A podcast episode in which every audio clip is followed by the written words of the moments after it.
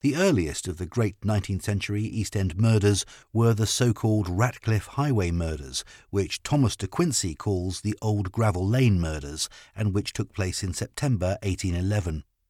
On the 7th of September, a man named Marr sent his maidservant out to buy some oysters, and when she returned, she found the door locked.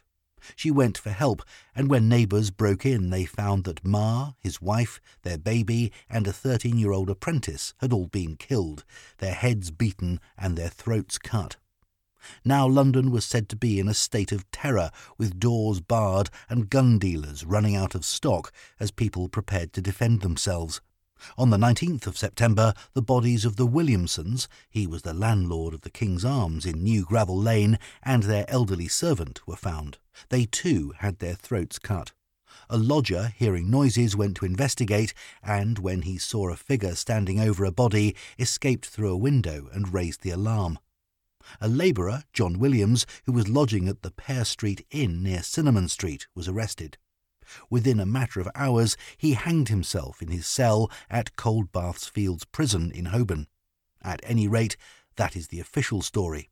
What is certain is that his body was placed in a cart and escorted by parish officers and the High Constable of Middlesex in full regalia and driven through massed crowds past the homes of the victims.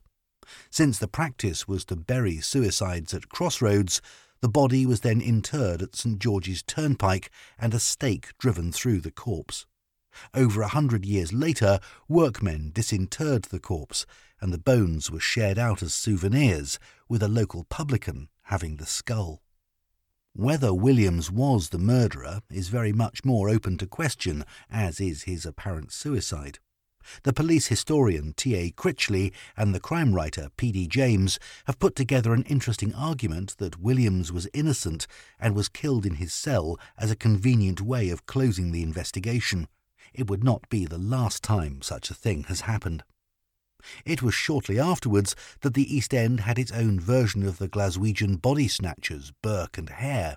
In 1831, John Bishop and his brother in law Thomas Head, also known as Williams, drugged a 14 year old Italian boy, Carlo Ferrari, who made a living exhibiting performing mice, in Nova Scotia Gardens, part of the old Nichol which would later become Columbia Market. They killed him by first drugging him with rum laced with laudanum and then drowning him by lowering him head first into a well behind Bishop's house.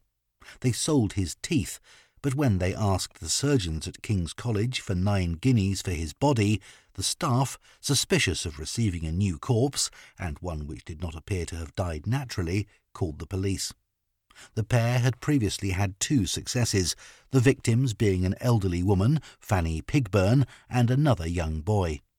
A crowd of some 30,000 is said to have turned out for their turning off by hangman William Calcraft at Newgate on the 5th of December. Their bodies were handed over to King's and St Bartholomew's, respectively.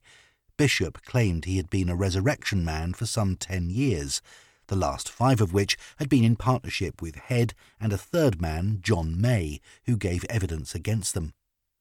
The same year, Eliza Ross killed the 84 year old match seller Caroline Walsh in Goodman's Yard, now Royal Mint Street, for her clothes, which she promptly sold. Ross seems to have been a dreadful woman who dealt in cat skins, and whose greatest claim to fame, before the murder, was to have strangled and bare-handedly skinned the cat belonging to the landlady of the Sampson and Lion in Shadwell, with whom she had quarrelled. Her common law husband, Edward Cook, was acquitted after the jury heard that he had stared out of the window and had taken no part in the killing of the match seller. Ross was hanged on the 9th of January the following year.